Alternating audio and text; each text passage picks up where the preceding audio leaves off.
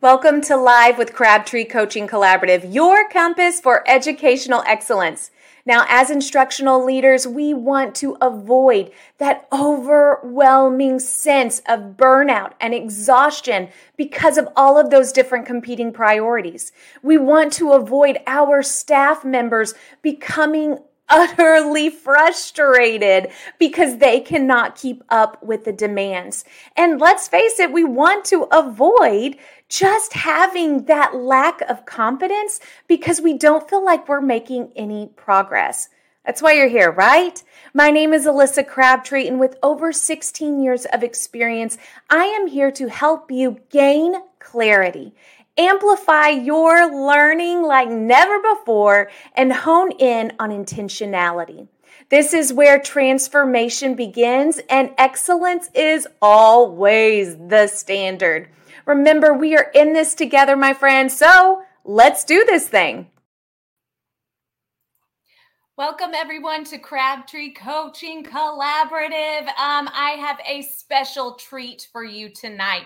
Naomi Hall, the recovering educator, is with us, and she is going to be talking to us about all things managing stress. And we know that right now, with the start of the new school year, things can be a little chaotic. So I am so excited to have Naomi Hall here. It's really interesting. We met not too long ago when we collaborated on a leadership bundle, and her resources were just so great. I had to have her on the show. So Naomi, thank you so much for being here tonight. Oh, thank you for having me. I am excited for this. I love being able to share and educate and just help the education system and people. Yes. And that's what it's all about. That is why we're here, to help everyone here. And so Naomi, tell us just a little bit about yourself and your journey. Sure. So I live in New Hampshire. I'm a dog mom. She's sleeping on the other side of the screen, and she'll be snoring shortly. What's her name? It is Scarlett. Scarlett. Oh, yeah. Sweet. Yeah. She's a 85-pound, she's a smaller breed of Mastiff, so she's a Presa Canario. Oh my gosh. I just want to, my sister has like a, I couldn't even tell you what it is, but it's something doodle, whatever. And he's supposed to become like 100 pounds. And I'm like, oh my gosh. I love her. She's the best. She's part of my stress management kit. Yes. So, that's my dog. Yeah. So I live in New Hampshire. I'm a career educator. I'm one of those few people like that went to college for education and didn't change my major. I started out in science education. I stayed there. I taught science. I worked my way into being a department head, assistant principal, curriculum coordinator, public school, private school. I've taught in all of it. That is awesome. And so tell us, you've seen a little bit of everything, and it's all different. Like each position has different responsibilities, different stressors. The title of your company is The Recovering Educator. Give us, kind of unpack that for us a little bit. Give us a tour of your journey to developing that title. Sure. So along my 19 years in education, I burned out a couple of times, and I had some pretty dark stretches where I had to find the tools for myself to make a comeback because I knew I wasn't going anywhere. I did take a short detour. I spent 1 year working in pharmacy. I came back quickly. Wasn't much of my choice, but I learned a lot. Mm-hmm. And so I had to search for the tools for myself, and I had to figure out, how do I manage this? How do I stay in education and not lose my mind, and not be like having a sob fest every night because I'm so stressed and have so much to do and I'm so tired. So it comes to my last job, and I started there in October. So it was like a last minute switch of districts, finish your contract, do your month, fill out your contract kind of thing. And I got to evaluation time in April, and I walked into my evaluation, no forewarning, and sat down and was told, we're not renewing your contract. oh, Naomi. I was like, just speechless. And so I was like, oh, well, what do I do? Because I'm that person. I'm like, I want to grow. I want to learn. And if I screwed up, like, tell me so I can fix it. And the only thing I was told was, well, you're just not a fit. Which, when you talk to everybody else on the team who was absolutely shocked, that was not the answer. Yeah. The answer came down to politics. And I don't play politics. I do my job. I do my job well, but I don't play the politics. Yeah. Like, that's not what I'm here for. And unfortunately, at that level, it is politics. And it's, you're protected from it a little bit as a teacher in the classroom. Mm-hmm. But when you get into administration, it's dark. It is. There is a dark underbelly there. And I hate to say that, but I say it from having experienced it and seen it a couple of times. Yeah. And it's sad. And we're talking to some people who are in that circle. And so when that happened, I had been in the process of trying to get into administration, and it just was a long process and a lot of closed doors. And I was thinking, all right, maybe I should start a business, but what do I do? There's a lot of things that I like.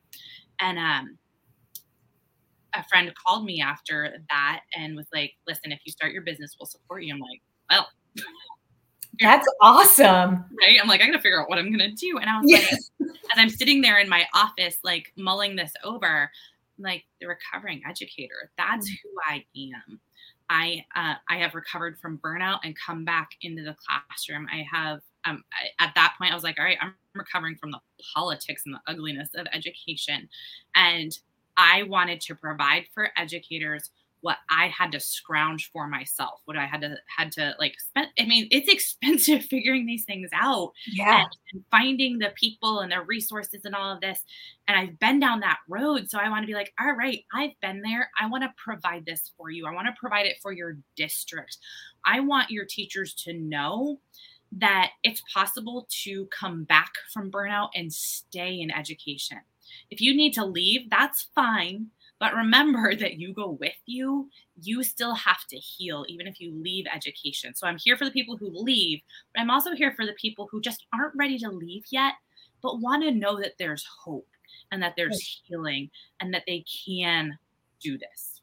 Oh, I love that, Naomi. And, so one of the things I'm on the board for TCTELA, which is a teacher organization here in Texas. Mm-hmm. And we had Cornelius Minor at our last conference. And educators, if you don't know Cornelius Minor, you need to go find him because he's amazing.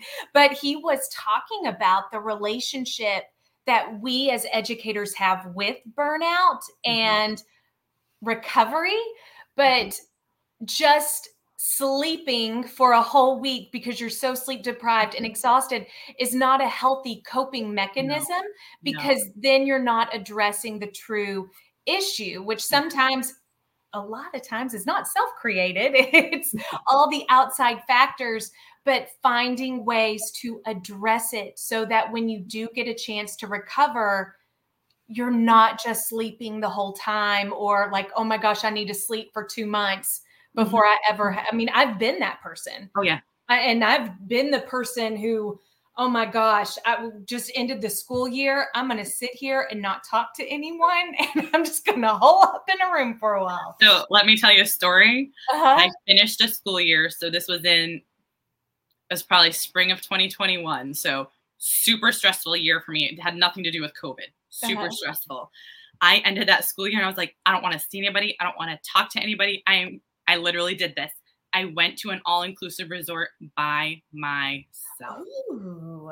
But how healthy is that? Like to me, that is where you're able to get clarity, block everything out, but then also can reflect and consider ways that you can get on a path to blocking out the noise. Yeah.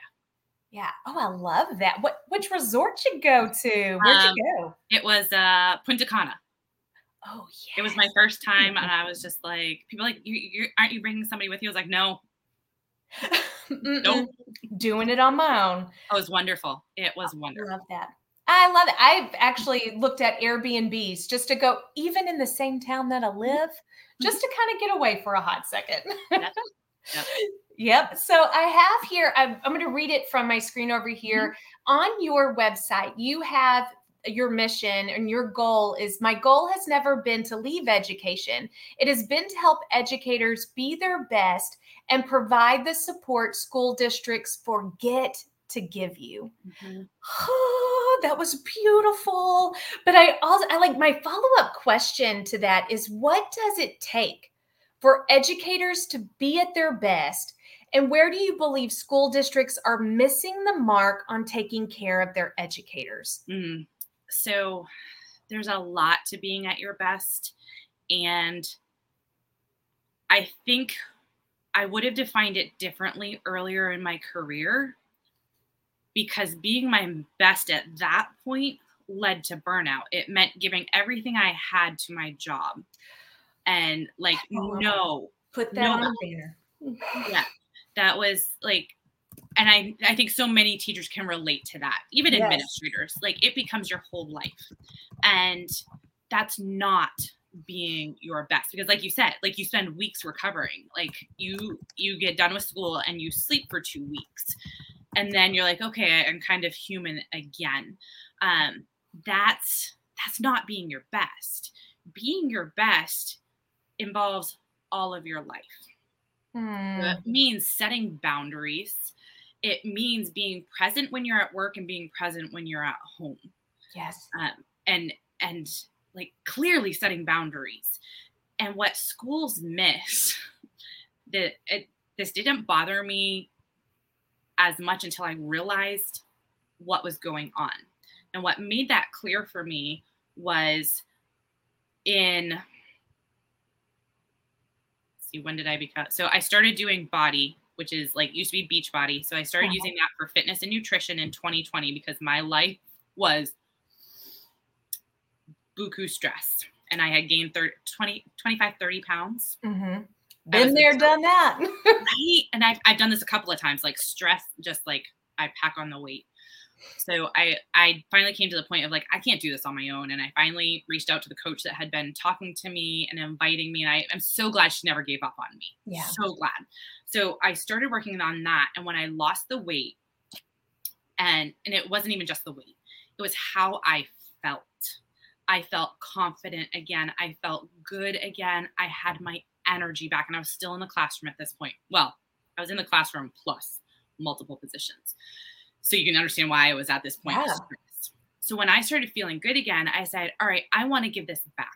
I want to help other people feel this good. And so I started coaching. And in this company, they encourage us to do not just professional development. They encourage us to do personal development. So when we look at professional development for educators, educators are some of the most highly educated people in our country. Absolutely. Like, how many other professions do you have a bachelor's degree? And then you probably have to get your master's degree, and you might even get your doctorate and stay in the classroom. Yeah. So I'm one of the people that has my doctorate. Glutton for punishment. Okay. But then we do this professional development that's all around curriculum, implementing curriculum, methods of teaching to people who have advanced degrees in this. But we miss the personal development of teaching these individuals how to balance this job with their personal life. Yes. And how to grow as an individual. And I was like, why is this health and wellness company encouraging me to grow as an individual so that I can be a better business owner when my districts never taught me that? Mm-mm. Never encouraged me to become a better individual, a better person, learn how to grow in as an individual. That's what districts are missing. And that's what I want to provide. They listen, your teachers, they need this. They need to be taught the habits of the foundational skills of stress management so that they stay, so that you can retain your teachers. And that's what we want, is teacher retention. Otherwise, we have to start from scratch every single year. And that adds on to the overwhelm. And I think it's very hypocritical for districts, state legislature, everyone coming out and talking about, you need to teach to the whole child. You need to, focus on social emotional learning, which I agree. Yes, we need to do the same for our teachers. because I think often there is an assumption that because we're adults, we already know all those things. Yeah, we don't. We don't, because one, we were not taught in school how to do any of that. It was pull yourself up by your bootstraps and just get on with it. Yeah. But now it is, hey, what are some coping mechanisms? What are some ways that we can, like you said, find that balance? It's so important. Mm-hmm. Yeah. And unfortunately we have like really unhealthy coping mechanisms of like, I stay up late, I scroll, I go to alcohol, I go to these different things of, you know, and I had to find my way through that to the healthy coping. For me, it was overwork. It was, you know, staying up late to like put everything into my job. I dealt with health in the midst of all of this. Like I had a 17-year battle with chronic illness in the midst of my entire career. So like I was forced to face my health. Yeah. Like I had to figure out how to balance that. And like, I am a napper. Like I highly recommend naps, power naps. Like they are life. Mm-hmm. Like even 20 minutes. I like a good power nap. Right. But no one teaches you that. No one like you're left to your own devices to figure out how to cope with this. And alcohol is a coping mechanism. Avoidance is a coping mechanism. You know, all these different things that are just so unhealthy. Yeah. And I had to go find my own. I was like, no, I can't do these things. Like alcohol's not going to work. Like, I know that, like, we're not going down that road. And like avoidance. Well, that I probably did do avoidance, you know? And we all have our own vices or whatever. Food, you know, we go to food and, you know, eating, let's just be honest. Teachers survive on like carbs and caffeine. Oh yeah. And that's not healthy. That creates this up and down cycle that is totally not healthy. And like your mood's all over the place. So we have coping mechanisms. They're just not good ones. They're not. And you know, I just remember I had multiple coping mechanisms that were so unhealthy. One, I taught eighth graders. If you're a teacher, you have candy in your drawer. You have Takis, you have Doritos, you have some kind of candy, Pop-Tarts. So someone would make me mad or I would be stressed. I went straight to my drawer. Mm-hmm. And then when I went home, I went straight to the liquor cabinet. Like it was one or the other. And those were so unhealthy. And now, I mean, I love working out, but I am not someone who's working out to get fit and buff and, you know, look a certain way. It's because of my brain. I have to work out to have mental clarity. And when I say work out, it could even just go for a walk. That, you know, it helps. It can be so simple. I often term it just movement. Like you need to get movement and make it joyful movement, make it things you enjoy. But I totally agree that you need that movement for your brain. Yeah. And it's kind of cool. So I don't know if you know John Finn, the habit mechanic. No, but I need a John Finn. John Finn, look him up. He has an app. He has a book. Like you need to find this.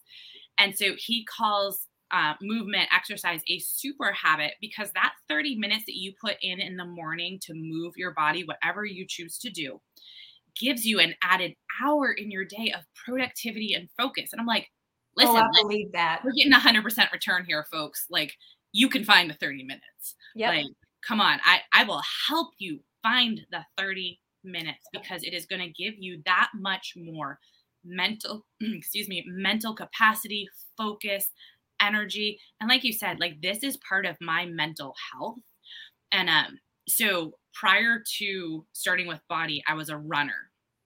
And not always consistent because of my health, but when I was healthy, I would run.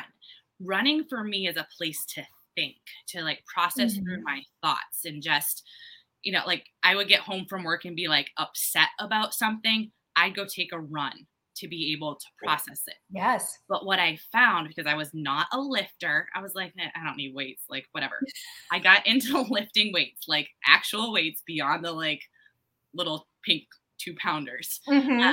You know, like lifting actual weights. And I found that was the place that quiets my thoughts. And so when you need to shut down all of the noise that's in your head, go pick up some weights, because that quiets the voices. And why do you think it, why does it quiet the voices? I was like, I did say that we have voices in our head. Yeah. Well, that's what I do. I was like, there's a few going on there. I think it's because when you actually pick up the heavy weights, when you push yourself, and I'm not talking about extreme, I'm just saying you challenge yourself. This is what we do to our students. We challenge them. And so when you do that for yourself, and I work out at home, like I literally just use dumbbells in my basement. When you pick those up and you challenge yourself with something that's a little bit heavy that you're like, I don't know if I can actually do this. You have to completely focus, and you're focused on your form. You're focused on what you're lifting and being able to do it. And you're completely present. It's one of the few times that we are completely present in what we are doing. That makes so much sense. That makes so much sense, because even the other day I was at the gym and I remember lifting weights. Now, my focus was, oh, this hurts, you can do it. But it really did clear my mind. Yep. Yeah. I can already see some of our audience members are resonating with this conversation as well. Ashley said that she's connecting with us so much and so grateful for this conversation. So tell me, Naomi, like how many times do you get to have this conversation with district leaders? Not often enough. Not often enough, which really, it saddens me. But here's part of what I do. So let me demonstrate kind of what I teach. So I've had in my mind, it's really hard to get into districts because we just know how districts work. And if you're not using the buzzwords of what's going on right now, like your email's getting sent to the trash. And I can see that, having been at the district level, gotten all these emails, and I'm like, delete. So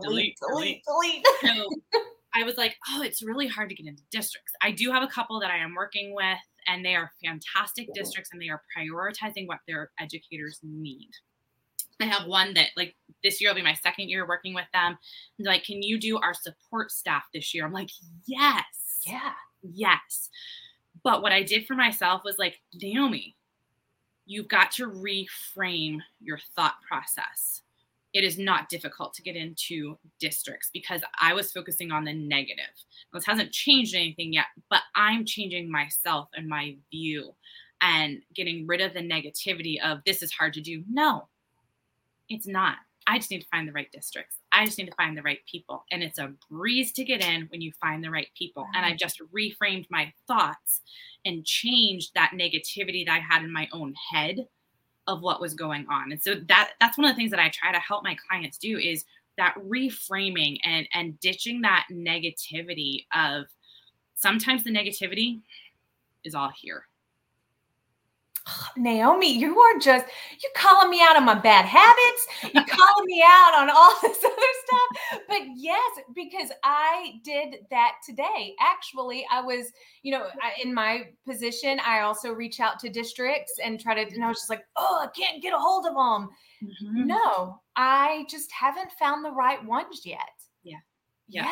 And I just decided, I was like, because you're like, oh, they keep ghosting me, they keep ignoring me. Like some people, like it's even people that I know, because when you've been 16 years, you know people, especially if you worked in more than one district. And I'm like, oh, they keep ghosting. I was like, you know what? I'm just gonna be that irritating person that just never goes away, and eventually you're gonna have to talk to me because your educators need me.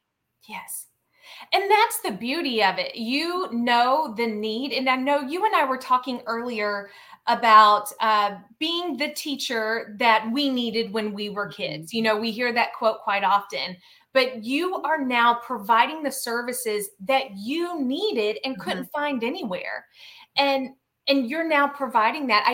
There's a writer, oh man, again, I'm going to butcher. So anyone in the audience, if you know who said this, and maybe it was Maya Angelou who said it, but talked about if you don't see yourself in a story, or if you're missing a story, write your own story. You write that story. And you're doing just that for teachers. Yeah, that's exactly it. Yeah, I want to be what I needed as an educator. Oh, I love that. As someone who was trying to recover. Mm-hmm. Yeah. Oh, okay. So it's the start of the school year, and hopefully a lot of people are coming back refreshed, mm-hmm. but what strategies would you provide to them now so that they can avoid that burnout later on? So I teach very basic things. Like, I don't teach anything earth shattering because, and I'll apply this because we're talking education. I'm going to apply this with an analogy to math. If our kids don't have the foundation of their math skills, their basic addition and subtraction, they're not going to be able to do multiplication, division, algebra, all of that. Absolutely. And we've seen those kids where we're trying to teach them algebra, but yet they can't do long division. And so we've got to go all the way back to long division with them. We've got to have the foundation. Stress management is the same way. You have got to have a solid foundation of habits that allow you to apply stress management techniques. So a lot of people are like, I've tried it all. It doesn't work. You're right. It doesn't, because you don't have a solid foundation and you haven't been taught the habits. You haven't formed the habits that are necessary to manage your stress. So a one-time, and this is what a lot of districts try to do, is just like a one-time thing of like, here you go. Here's a nice, let's bring Naomi in once and you'll all be fine. I'm like, no, like we need to build habits. So I have a district that their wellness coordinator saw the vision, and I am there with them every single month. Wow. In their district. And then I'm offering coaching virtually to their staff once a month. How beautiful and innovative is it that the wellness coordinator brought you in and saw the need as well? That's beautiful. Kudos to that coordinator. Right. And like, she's amazing. I'm so excited to work with them. And like, it's my vision to be able to do that for more districts. And I know some, it's not going to be able to be a year-long thing, but maybe like a good chunk of PD where we can go through all of this. And so like, I have 5 tips. I keep it basic.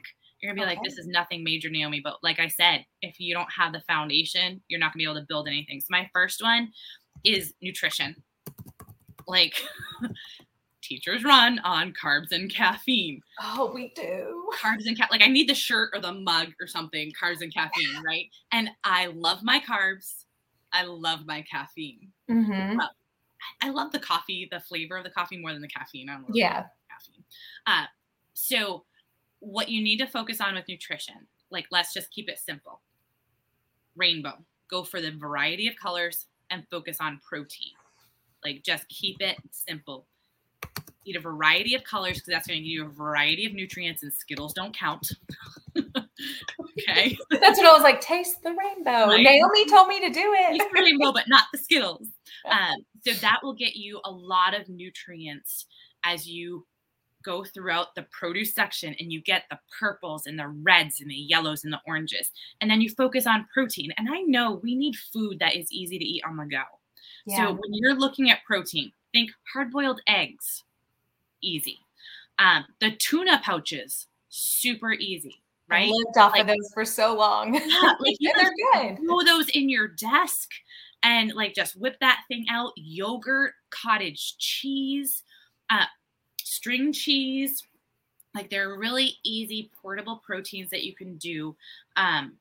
Do lunch meat wrapped around a pickle. Like, that gets you a veggie, salt. It gets you protein. You know, look for your no nitrite, you know, lunch meat. But that's getting you 2 things there. So that's really what you want to focus on with nutrition, because if you're getting the protein in, your blood sugar is going to stay more level, which means your mood is going to stay more level. Ooh, and that is so important, especially working with students. It is. Like, you need the carbs in there too, but look for like the fiber-filled carbs, the healthier carbs, rather than, you know, the potato chips, the Pringles, the goldfish, the animal crackers that we keep in our desk. Yes. You know, so look for, you know, the healthier versions and things. But if you prioritize the protein and the veggies, that's really, really going to help. That's just a great place to start with the nutrition. And just keep it simple and portable. And then really work on some people might get mad at me for this one, but I don't care. I'm going to say it. You need 7 to 9 hours of sleep a night.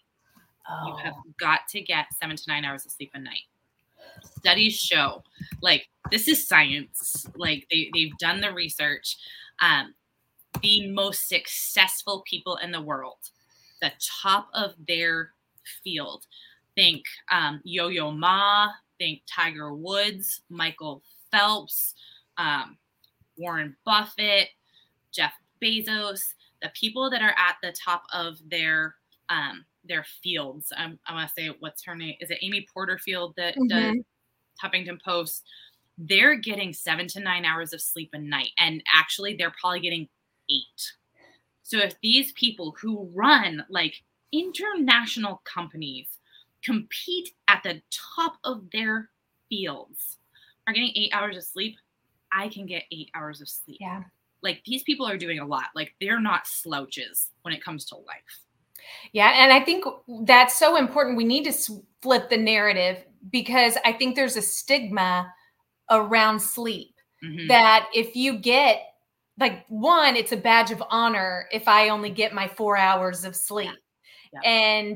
And like you had mentioned napping earlier, you know, I know there's a stigma around, well, you must be lazy if you're going to take a nap in the middle of the day. But oh my gosh, Naomi, you just pointing out the most successful people in the world get sleep.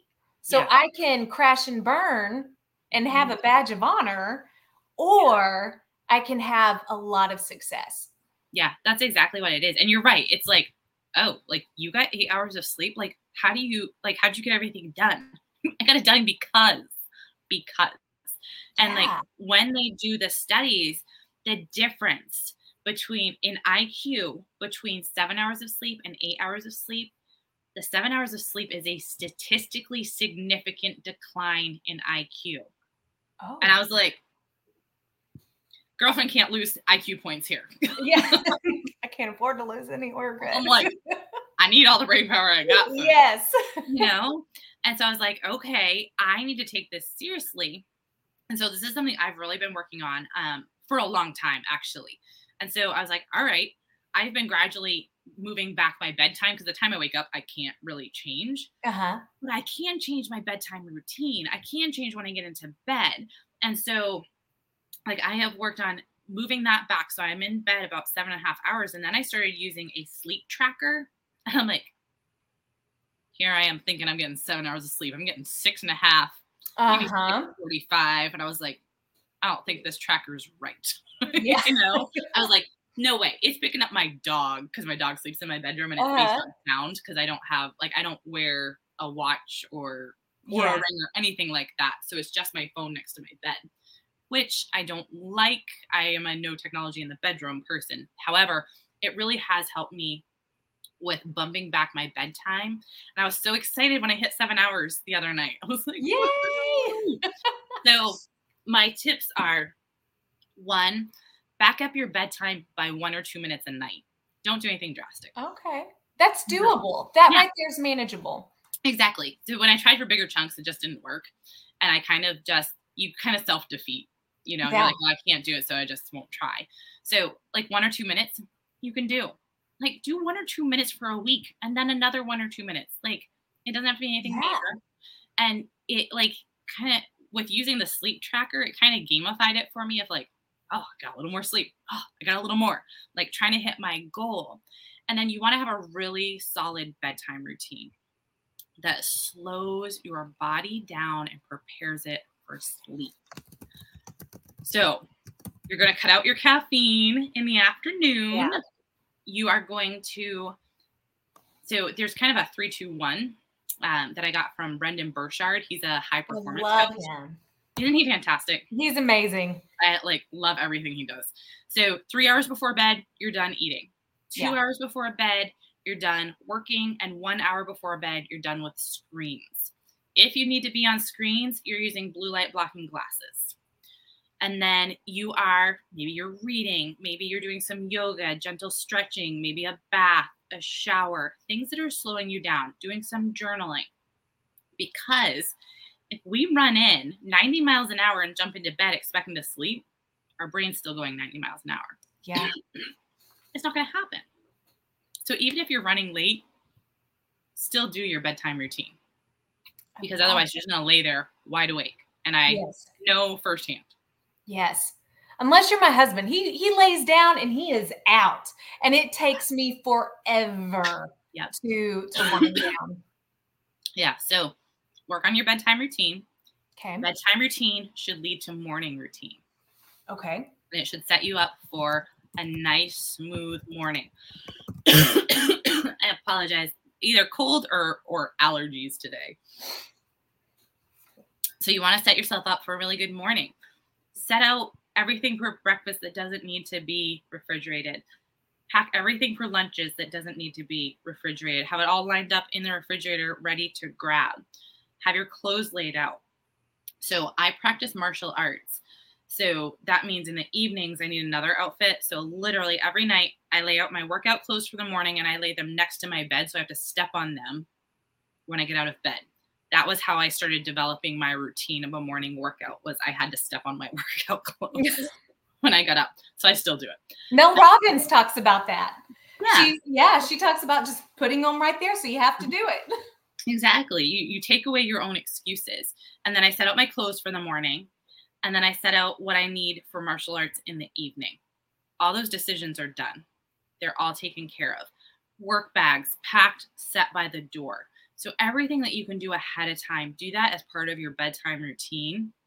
And then just work on that 1 or 2 minutes a night backing up. Because a lot of people tell me, I do fine on 4 hours of sleep a night. I'm like, you do fine. You are not doing well. Yeah. You are not doing as well as you could be. Like, you are surviving. Yes. And that's so, like, you are. You're doing fine. You're not doing well. And you're not thriving like you could be. And so often we see people come into their place of work, no matter your profession, and they're a little disheveled. Mm-hmm. And then their whole day is off track. Mm-hmm. And I, my poppy, so forgive what I say. And I'm sure you've heard this phrase too. My papa used to always say, preparation. What was it? Preparation prevents piss poor performance. Mm-hmm. Yeah. And he's all, preparation prevents piss poor performance. And that is so true, but it also prevents stress.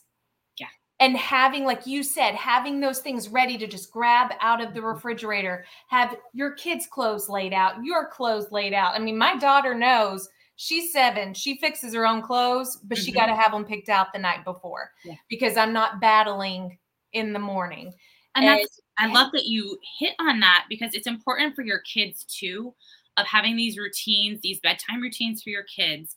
Having them pick out the clothes ahead of time, have their school bag ready, their lunch ready, all of those things. And we often think of it for our kids because we don't want to have them battle, but we need to do it for us too. Mm-hmm. It makes my life easier. Yeah. Absolutely. And it gives me mental clarity. Mm-hmm. Yeah. Yeah. Absolutely. Okay. So you talked about, I want to make sure that I'm not missing anything. You've talked about nutrition, getting 7 to 9 hours of sleep a night with a solid nighttime routine. Having a morning routine. What else? So the next one is movement. And I call it movement and not exercise, because it doesn't have to be a workout, but you do need to move your body. And so we talked a little bit about like cardio with running versus weightlifting. You need 30 minutes of movement. Okay. Find something you enjoy. It doesn't matter what it is. If you like to walk, to run. My mom for years has walked every single morning. For years. While she was working full-time as a nurse, she would get up and walk in that morning. And the really cool thing about that was I knew at 5 a.m., my mom was walking and praying for me every morning. And so that was just something. How comforting is that? That was really neat. And so, like, my mom is one of the healthiest retired women I know. Mm. One of the most active. She is in her 70s and she's loading up the wheelbarrow and she's stacking wood and she's weed whacking and all of this. And I'm like, I want to be like that. So movement, mom found her movement. For me, I have a variety of workouts that I can choose from, and I've really gotten into ones that involve resistance and weightlifting. Mm-hmm. And I love how they make me feel. Yeah. And they're gentle on the hormones. It's another thing that I had to battle. So find your movement. If you like to hike, if you like to dance, like, come on, turn up the tunes with your kiddos and have a dance party. Yes. Like, let's have some, do it in your classroom, because your kids in your classroom need to have movement. And we can use music to boost the mood in our classroom or to settle the mood in our classroom. Yes. You know, so put the tunes on in the classroom, have your favorite playlist for picking your kids up on a Monday morning and settling them down on a Friday afternoon when you need to, like, scrape them off the ceiling. Yeah. So find your favorite movement. I don't care what it is. Like, I picked up martial arts after I finished my doctorate because I was like, good grief, I got to move my body again. And like, I just all this typing, I'm done. Yes, like life after doctorate, like it was on my list, literally. So I started doing martial arts because I needed accountability of someone expecting me to be there. Yeah. And so I was either going to go to the dance studio down the road from my house, or I was going to go to the martial arts studio. I went to the martial arts studio and I never left. And so, right, I love it.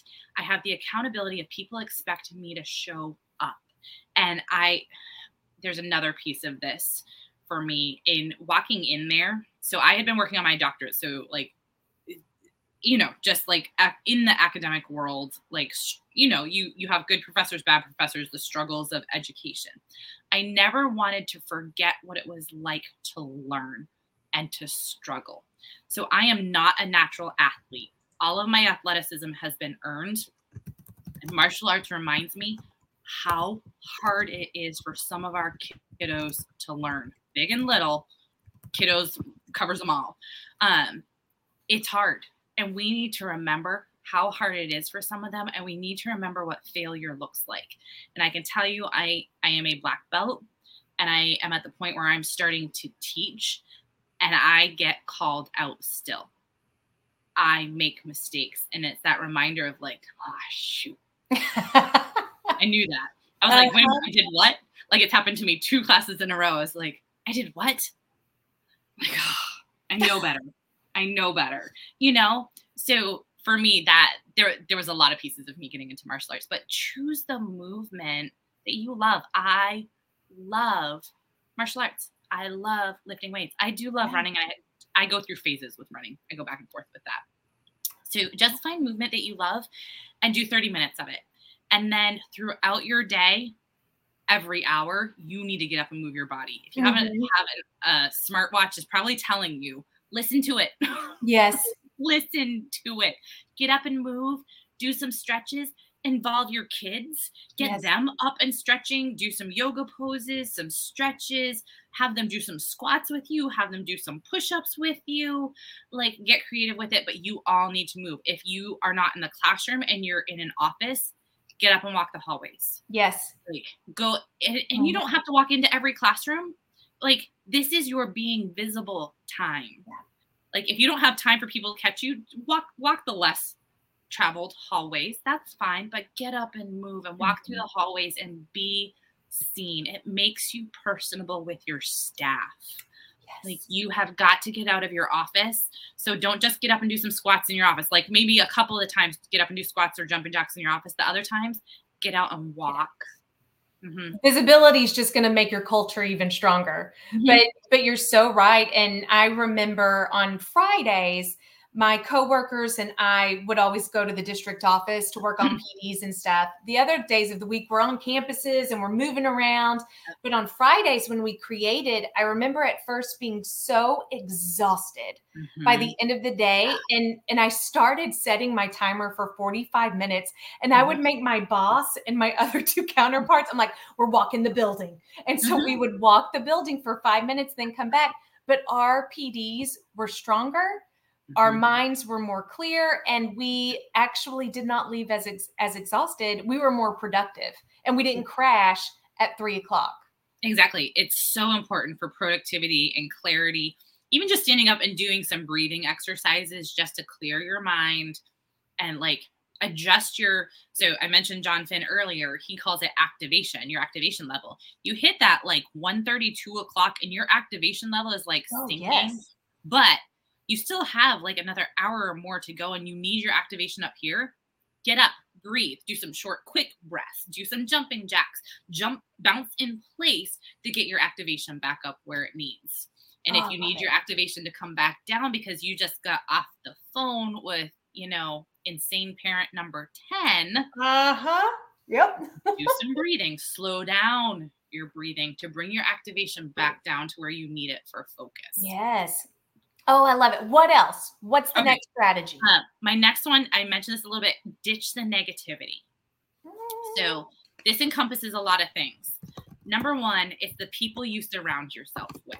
So it's really easy to find the negative people in education. They're in the copy room.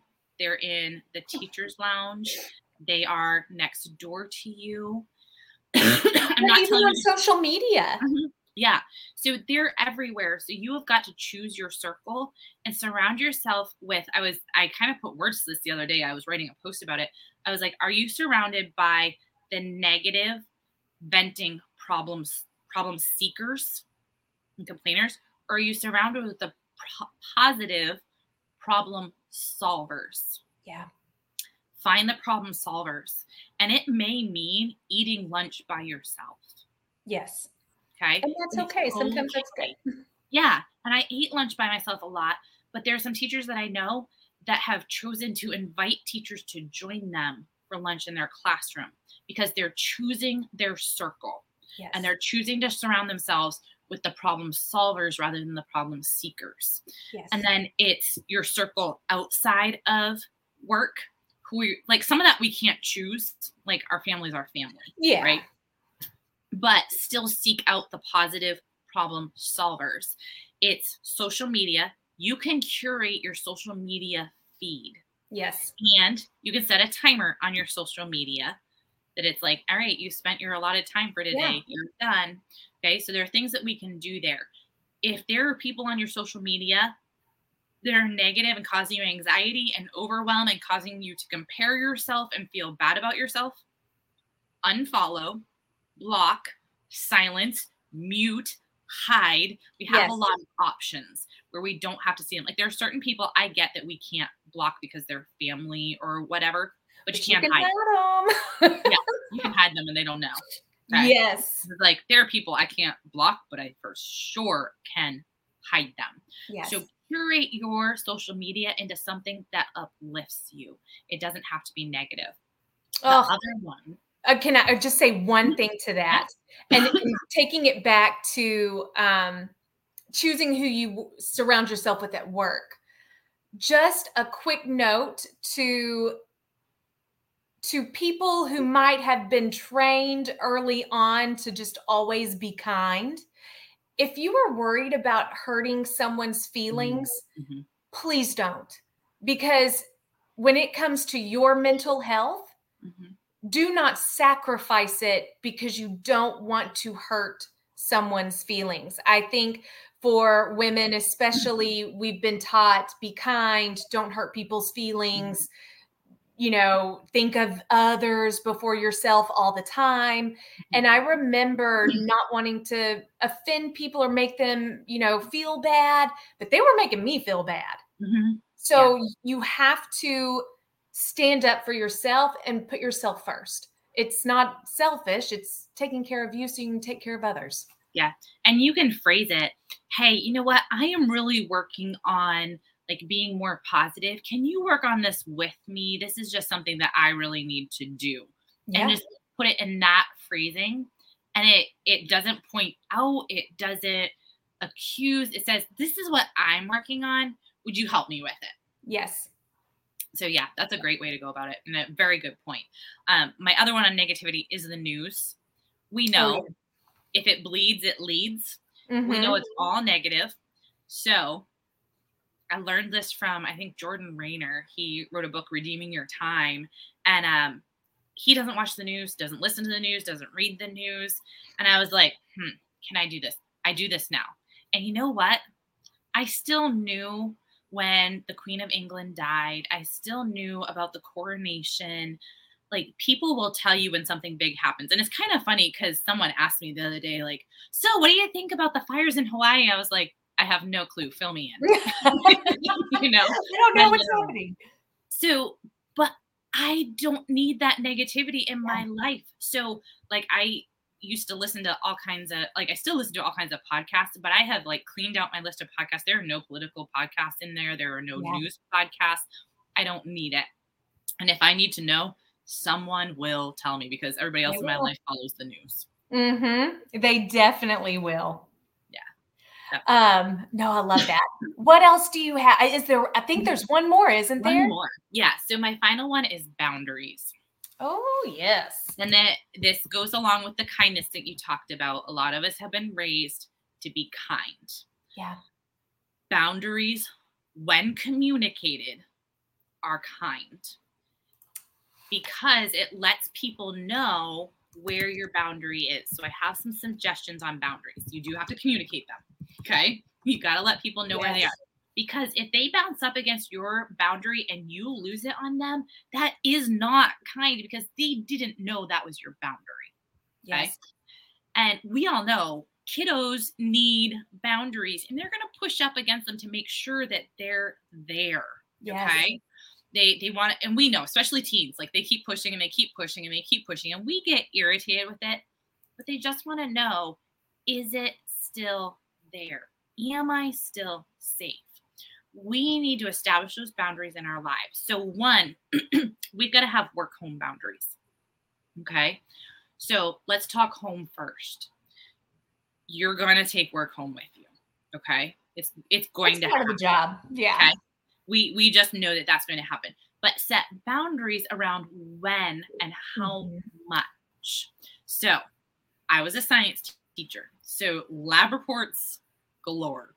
Okay. Like, when you're grading like 75 lab reports. Girl, like, English teacher right here. Right? All the writing. You know, like 5 pages each. And you're like, please, I told you not to write a novel. I was like, 2-page max, like, to the point, please. You know, you're not going to grade all 75 in one night. So do not bring all 75 home with you. Yeah. Chunk it. Adds to your stress. And you're like, oh my goodness, I brought them home, but now I can get them done. And I'm taking them back with me again and again. And I speak from experience. Okay. I'm not making fun of anybody other than myself. No, been there. Yeah, girl, we get you. So if you know that you can get 3 done, bring 3 home with you. And determine, and this is especially important if you have kids, you have a partner, a spouse, I'm going to work from 7 to 8. That is my work time. Yes. Outside of that, I belong to my family. I am present with my family. Let your kids know, all right, mom, dad is working from 7 to 8 and grading essays, grading lab reports, whatever it is. You can do this, this, or this during this time. When I am done, I will be with you and I will be fully present with you. Prior to that, I am with you and I am fully present with you. It teaches them independence. It teaches them problem-solving skills. They know that there's this security and safety of knowing, okay, I have this amount of time, and then mom or dad is back present with me after that, present with me before that. It becomes a struggle when your work stretches from after school till 9 o'clock at night and nobody knows where the boundary is. And you're getting irritated because you can't get your work done because everybody's asking you questions and asking for snacks and asking for dessert and asking for pajamas and asking for bath time. Make a clear boundary at home. Do the same thing on the weekends.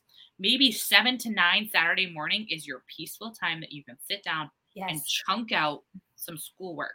And then maybe Sunday you have a chunk then, but make clear boundaries between work and home of, these are the hours that I am going to do schoolwork, and the rest of the time I am mom, I am dad, I am wife, husband, whatever it is.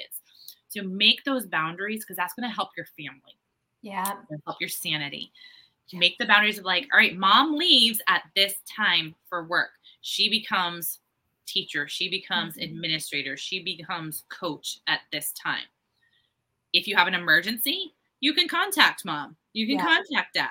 But other than that, we're all doing our thing during this window. Yeah. This is what we're doing. We each have a job. You have a job as a student. I have a job at work. And so creating those clear boundaries. And then this one, I love to share this one. I share it with administrators, I share it with teachers, and I encourage everybody to follow this boundary. It's the 24-hour rule for your email. And now's a great time to implement it because you can share it with everybody. And I encourage administrators to tell their teachers to have this boundary. It is, I will respond to any email within 24 hours. I'm typing it in. This is going to go on the banner. You tell parents, I will respond within 24 hours. Generally, the emails that we receive are not emergent. They don't need to be response. And so it takes that pressure off of you to respond immediately. It takes the pressure off the parent to respond immediately and set boundaries around where you will communicate with parents. I know some teachers do like a social media page for their classroom and that. I highly recommend that you choose one venue for communicating with parents. That's going to keep it focused for you. Let them know you will respond within 24 hours. If it's a weekend, I will respond in such and such a time. Yes. Autoresponder is amazing. To be like, it's the weekend, I'm away. I will respond to your message Monday morning. Exactly. Right? And administrators, tell your staff, you never have to respond to me sooner than the 24 hours because I set that rule for myself as well. And it just, like, because you feel this pressure when your administrator emails you of like, I have to do this immediately. I have to answer them. If you take that off your staff, you're just relieving them of this stress to respond to you immediately when they're in the middle of things.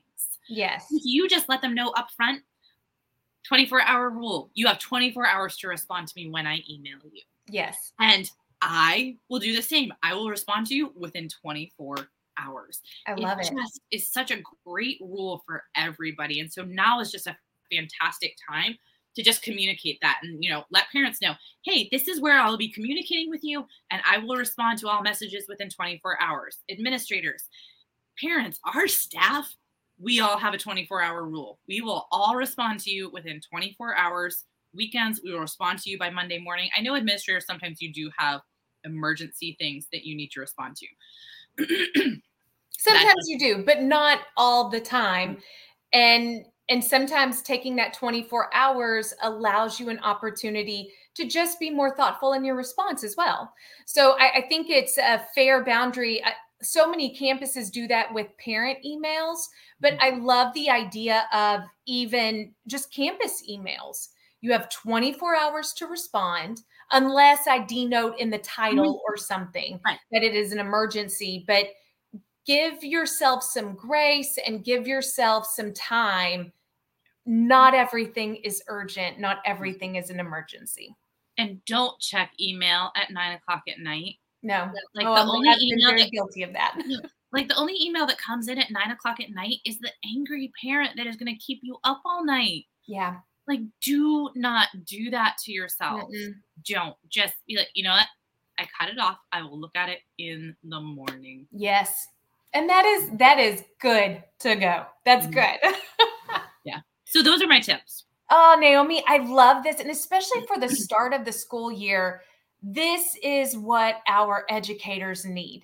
And following these 5 tips, so I'm just going to kind of reiterate them a little bit, just one last time. Number 1, we have to focus on nutrition. Definitely focus on what we're putting into our bodies. We need to focus on sleep. Get those 7 to 9 hours of sleep every night. Have that bedtime routine, that morning routine. Ditch the negativity. Oh, geez, Louise. Establish those boundaries. Now, before we leave, if there was one area, like you're like, okay, you might not can do all 5 of these all at once. What's the one that you would say start off with this? Sleep. I love it. For sure. And just let me give you this example. Think of your kids. So you've had a really good week of sleep. Your students in the classroom are bouncing off the walls, and think of how you respond to them on a good week of sleep. Yeah. You have the clarity of mind to respond kindly, to respond with firm boundaries, to respond with consistency. Now think of that same situation. Last block of the day, Friday afternoon, You're scraping kids off the ceiling, yet you haven't slept all week. Oh, yes. I don't know about you, yeah. but I probably have snapped a few heads off. Oh, yeah. You know? Oh, and that to me makes so much sense, because at first I was thinking, ditch the negativity. That needs to be the first one. But I was like, no, because if I don't have the sleep, mm-hmm. I become the negative person. Yeah. Or I get sucked in a little mm-hmm. easier into that negativity. Yeah. When I sleep, I can be kind. I can have boundaries. I can be consistent. I yes. can ditch the negativity. I can make better nutritional choices. I can make the decision to move my body. When I've got sleep, I can do the others.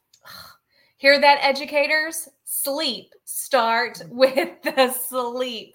Oh, Naomi, this has been wonderful. Can you tell our audience members, where can they find you? Sure. So I am on both Instagram and Facebook. I'm on LinkedIn a little bit, but like, okay.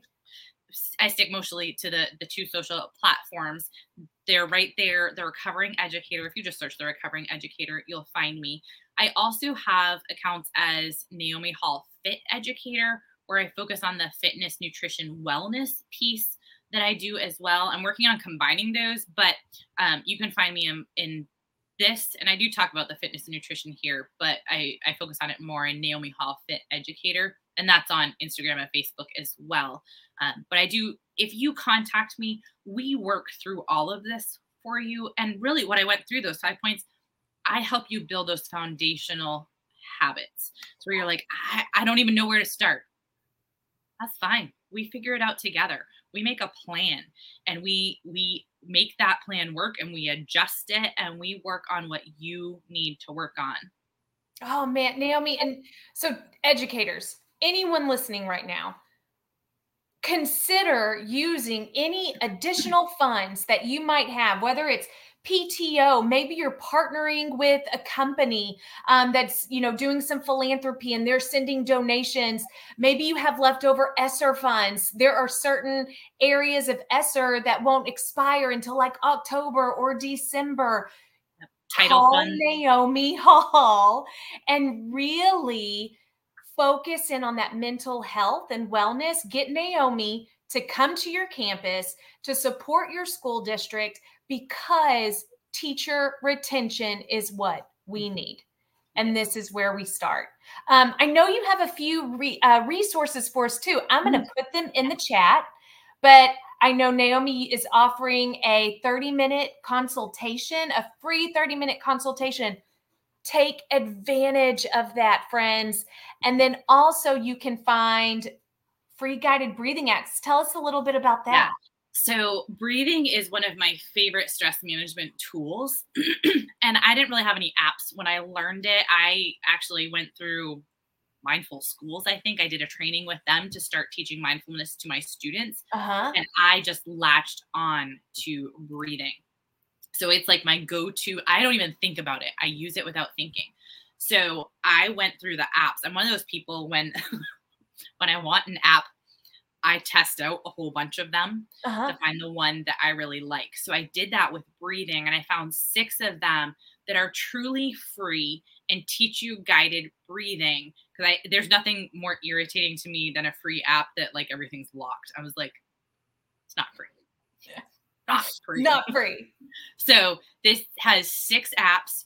Go through them, try them out, and choose one that works for you. Breathwork, it's the first one on there, is my absolute favorite. I think it's designed for kids. I don't care. Okay. It is like graphically, it's easy to understand. It works well. And they explain the science behind the breathing technique of why you're doing it and what it's doing for you. So there are breathing techniques that help you focus. There are breathing techniques that help you calm. There are breathing techniques that bring up your energy level. And so these apps, I just wanted to provide them for everybody, because I can't get to everybody, but this is a tool that you can literally have in your back pocket, and it doesn't cost you anything. And you probably could use them as brain breaks in your classroom too, teaching students. Yeah. Oh, Naomi, this has just been such a pleasure. Like, I appreciate you staying with me tonight and talking about this. I'm going to have you back on, girl. We will have to do round two. Thank you so much. And listeners, thank you so much for joining us tonight, for viewing. I know I've a couple of comments. People are saying they're going to try to go to bed early tonight. They're going to try to implement those strategies. So thank you so much, Naomi. And we hope y'all have a fabulous beginning of school year, educators. Take care of yourself.